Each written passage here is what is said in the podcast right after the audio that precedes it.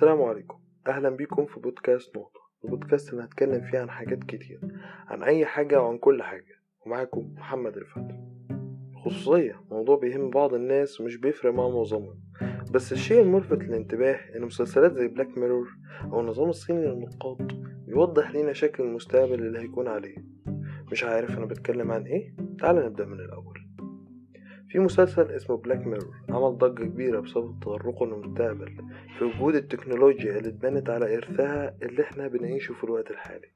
طرح كان من وجهة نظري وقتها متطرف قوي لحد ما عرفت إن الصين بتطبق نظام للنقاط لكل مواطن النظام ده بيحدد أحقيته في الاستمتاع بخدمات كتير بتقدمها الدولة. بناء على تقييم الدولة ليك تقييم من وجهة نظر النظام اللي بيراقبك 24 ساعة سبعة أيام في الأسبوع. قطعت الإشارة بتخصم منك نقط ارتكبت مخالفة بتخصم منك نقط. حتى إنك لو سهرت بالليل بتلعب بلاي ستيشن ورحت الشغل في ميعادك بس أدائك ما كانش زي المعتاد بسبب إنك نعسان بيخصم منك نقط. الموضوع ممكن من وجهة نظر ناس إنه لازم النظام يمشي صح عشان الناس تمشي صح بس هو مين بيحدد الصح والغلط؟ وهل المسؤول عن النظام ده نصب نفسه مندوب عن ربنا عشان يراقب ويحاسب الناس على كل شيء؟ أيوه حرفيا كل شيء. إزاي وصلوا لكده؟ معظمنا لم, لم يكن كلنا معنا موبايلات. والولد دي معظمها متوصل بالإنترنت. شركات زي جوجل تعرف عنك أكتر ما تعرف عن نفسك. جوجل تعرف نبرة صوتك. إزاي بتبقى النبرة دي؟ في كل حالاتها تعرف خط سيرك. النظام بتاعها بيقدر يميز مكان شغلك ومكان سكنك. بيعرف رسائل الإيميل بتاعك ورسائل ال SMS كلماتك وبتكلم مين؟ التطبيقات اللي بتعمل عليها إيه؟ وأكيد صفحات اللي بتفتحها من طريق موبايلك أو متصفحهم جوجل كروم. جوجل طورت نظام تمييز البشر من الروبوتات البرمجية واللي اسمه كابتشا واللي بيخليك مثلا تعمل check على مكان وتقول أنا بشري ويقولك أيوه صح أنت بشري. أكيد يعني دي مش نكتة أو مش شيء صوري جوجل تقدر تعرف أسلوب حركتك للماوس وكتابتك على ال keyboard وتعرف إن ده أنت حتى لو ما كنتش مسجل, دخول بحسابك على الجيميل أو الأندرويد. وأخيرا موظف في شركة سرب ملايين التسجيلات الصوتية اللي مسجلها Google Assistant واللي هو مساعد جوجل الشخصي.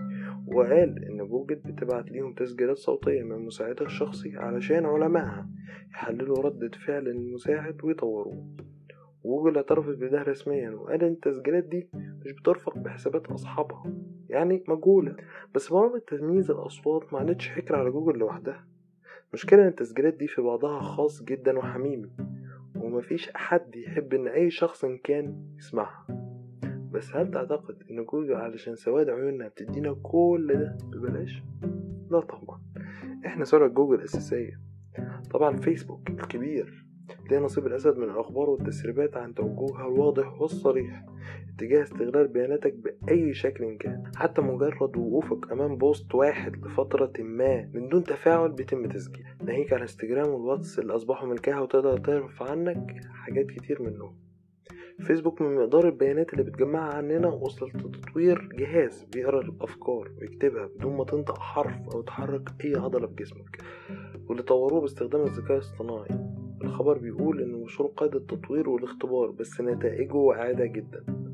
وأخيرا انستجرام التابعة لفيسبوك سمحت لشركة بتتبع المواقع الحقيقية لملايين المستخدمين وشاركتها مع شركات دعاية. غير إن في شركة من الشركات دي بتسجل الستوريز أو القصص اللي مفترض إنها بتختفي بعد 24 ساعة بتتمسح وبتسجلها على سيرفراتها. تخيل فيسبوك. تعرف أنت بتفكر في إيه؟ معاها بيانات عنك وعن طريقة تفكيرك وشخصيتك نقاط ضعفك وقوتك ونفسك في إيه في الحياة؟ ممكن تعمل بكل ده إيه؟ طبعا في ناس عندها سؤال هنا. ما تعرف هو أنا مخبي حاجة. فكرة بقى إن الأثر المعلومات دي مش هيبان دلوقتي. الأثر هيظهر في المستقبل. وحسب المعلومات دي هتقع في إيد مين؟ هل هو رأس مال جشع زي كل الشركات؟ أو مش كده؟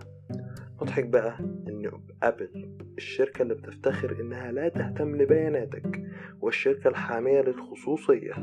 برضه بتجمع بياناتك من خلال سيري وتبعتها لشركات زي جوجل بالظبط. اللي حصل إن موظف في أحد الشركات اللي تعاقدت معاها شركة أبل بيقول إن الشركة اللي هي أبل تبعت لهم تسجيلات علشان يحللوها. فكرة إن سيري بتشتغل مع أي كلام قريب من اسمها زي سوريا أو سي دي أو أي صوت قد يوحي بأنك قلت سيري. ابل علقت على الموضوع ده رسميا وقالت إنه صح بس مش بنبعت معلومات عن الشخص أو حسابه. والهدف منها إنه يتأكدوا إن سيري اشتغلت صح ولا لأ. وإنها بتبعت أقل من واحد في المية من تسجيلاتي اليومية حتى أنت يا أبل اللي بتدفعك تمن الخصوصية وحتى أمازون مع أليكسا واللي كان طلع ليها خبر مشابه لجوجل وأبل من فترة. وسامسونج مع بيكسبي كلهم تقريبا بيعملوا نفس الحكاية. الموضوع دلوقتي إن الموبايلات أصبحت الأهم في عصرنا ده. موبايلك يعرف إنك بتمشي إمتى وإزاي ولا بتجري بسنسورات التسارع والاتجاه والبوصلة. يقدر يعرف طولك بحساب ارتفاعه عن الأرض وأنت بتتكلم في الموبايل والموبايل على ودنك.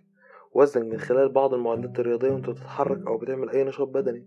وزي ما جه في حالة الدحيح عن الموبايلات واللي كان اسمها الهاتف الذكي الموبايل أصبح يعرف عنك أكتر ما أنت تعرف عن نفسك. الفكرة إنك أنت بالبيانات دي ممكن تشوفها عادية أو مش مهمة. بس هل ليك الحق إنك تقرر إنك تنصب الشركات دي أو الحكومات كآلهة تقرر أنت تعمل إيه وما تعملش إيه؟ ممكن يكون بمزاجك. زي الانتخابات الأمريكية واللي فيسبوك شاركت في فوز ترامب بيها. أو غصب عنك زي ما بيحصل في نقاط في برنامج النقاط في الصين. شاركونا برأيكم. نقدر نتناقش سوا على صفحة البودكاست على فيسبوك أو تويتر أو تبعت رأيك على إيميل البودكاست. كل شيء اتكلمنا عنه بما فيه حسابات نقطة والبريد الإلكتروني هيكون موجود في وصف الحلقة. تقدر تقيمنا في المكان اللي بتسمعنا فيه خصوصا في ايتون لأن ده بيوسع دايرة المستمعين وبيدعمنا إننا نكمل. شكرا لاستماعكم لبودكاست نقطة. كان معاكم محمد رفعت. سلام.